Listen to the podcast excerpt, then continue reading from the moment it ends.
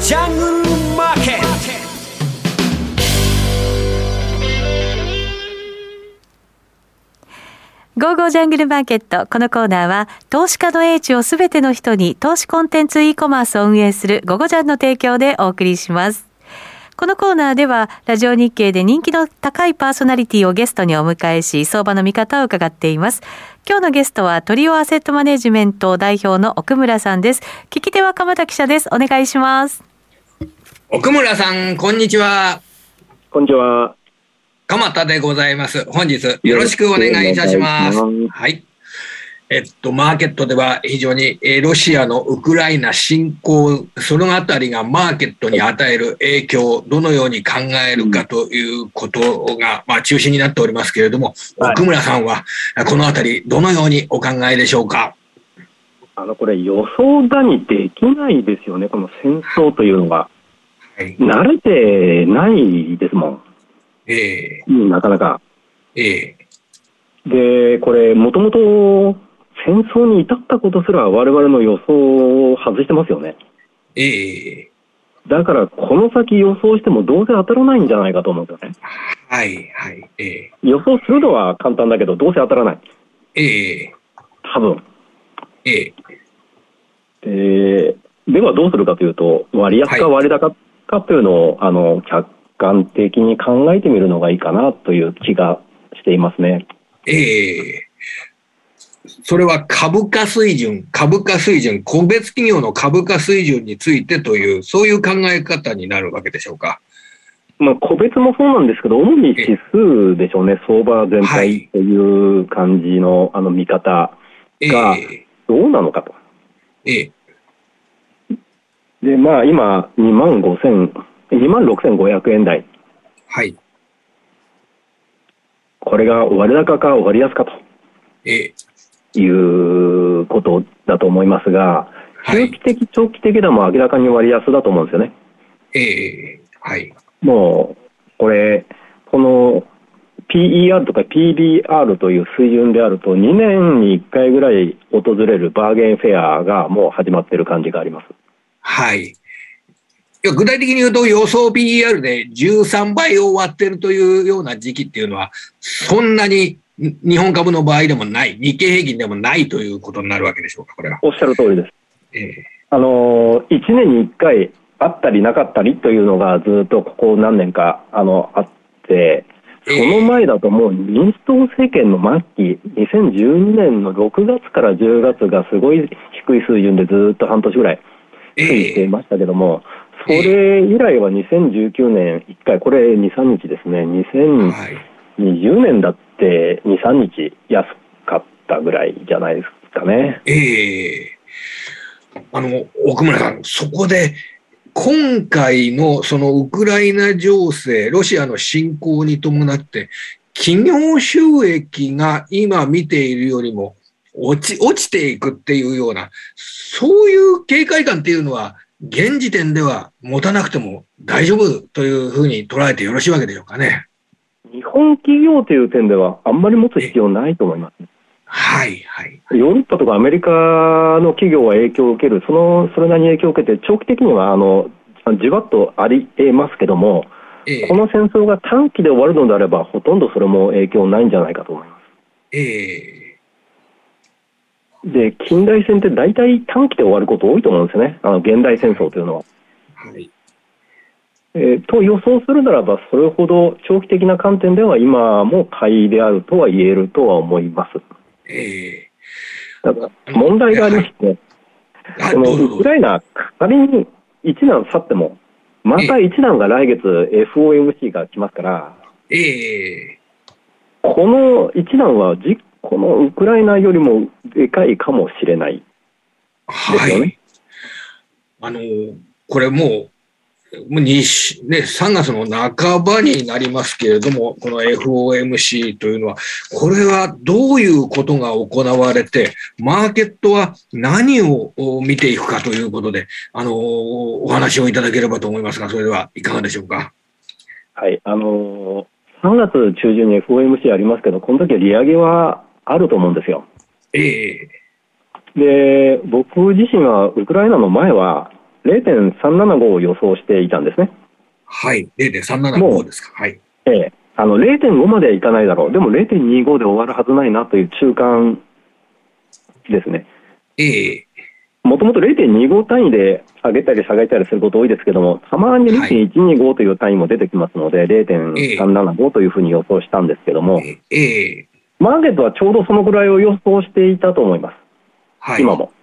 ええなんだけども、戦争が起きて、戦争が3月中旬まで長引けば、0.375はありえない、ええ0.25くらい、でもいずれにしても上がるんじゃないかなと思うんですね。はい。えー CPI がアメリカ高いですから、えええー FRB のあのパウエル議長が金利上げたところで物価が下がるとは思ってないと思うんですよ、あんまり。ええあの今、ほとんどがエネルギーとか食料ですから、はい。これ、国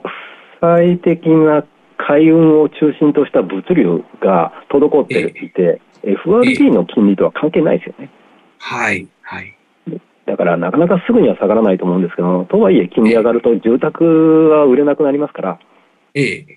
あの家賃が長期的には下がる、物価の3割くらい占めていますからね、アメリカの。ええええだからそういった意味では、じわっと影響を与えて、えー上げる、あの FRB や物価、はい。考えてますよという姿勢を見せるために上げはすると思うんですよね。逆に今、上げないという選択肢はなかなかないんじゃないかと思います。はい。もう拳を上げてますから、はい。それは下げる必要がある、これは0.25でお茶濁す可能性が今、あの戦争が起きちゃったんで、あるかなと。ええ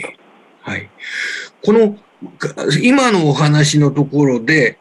FRB がそのウクライナ情勢を踏まえて、利上げ幅を低く、小さめにするという、そういった行動を取った場合、マーケットはそれをどのように捉えるんでしょうかね。歓迎するんでしょうかそれとも、今の物価を考えていれば、ちょっと足りないからいけないというふうに取るんでしょうかどんなふうに取りますかねその場合。おそらくあの上げるということに反応すると思うんです、0.25か0.35かというよりは、上げるということええは本当に上げちゃったよとはいいうことに反応して、おそらく2015年前回がその例だったと思うんですけど、下がると思うんですよ、はい株式。ええニューヨークダウはね、その前後で11%、日経平均が14%近く下がったんですよね。ええ今回もう戦争で下がってる状態のままもし突入するならばそこまで下がらないと思うんですけど、一定の下げはあると思います。はい。そういうわこかとりで。ますした。はい。そのあたりのあの FOMC のお時の株価の反応というのはあ注意して見ていく必要性があるわけですね。わかりました。では、ここであの日本株に対応する上での、えー実際の具体的な投資アイディアなどを、えーもしも可能でしたらお願いしたいんですけれども、奥村さん、いかがでしょうか。あの勇気ある人とない人がいると思うんですね。はい。実質これをあのウクライナ戦争を見てこう下がったチャンスだと思える人はなんか買いたくなる水準になってきてるはずなので、えええーな手を出していいかなと思うんですが、見る,ん、はいみ見るだけ、まええこう、休むのも相場と言いますから、怖いと思ってる人は見るだけの方がいいと思いますね。ええ FOMC でさらに下がる可能性ありますから、はい。ただ、あのこれ、あの千載一遇のチャンスだと思える人は、とはいえ、買うとしてもディフェンシブ株がいいと思うんですよね。えええー重厚長大系はい。がよろしいかなと思います。はい。えーっと、そうすると、あの、古くから、あの、上場しているような、そうですそうえー、鉄鋼ポストですとか、あの、機械ポストですとか、なんかはい昔は造船ポストとか言いましたけれども、そういうような種類の、あの、企業、そうですね、あと社会インフラとか、ええあとあの海外とほとんど関係ないような電力会社とか、はい。ああいう系がいいかなと思います。目をつぶって、ええ日経平均でもいいかもしれない。あ、わかりましたま。あの、バリュー株、グロース株というようなあ捉え方をすると、えーっと、それは、あの、重厚長大系というと、やはりバリュー株になるわけでしょうかね。どちらかというと。ええっと、もうそこまでいくと、こう、セクターというよりは企業によるでしょうね。医薬、ええ医薬系というと、あの、もう、あの、こう、ディフェンシブじゃないですからね。はいはい。わかりました。だから景気抵抗力の強めの企業の方がいいということになるわけですえね。具体的に言うと、今回のウクライナの下げで、下がらなかった株はいいと思います。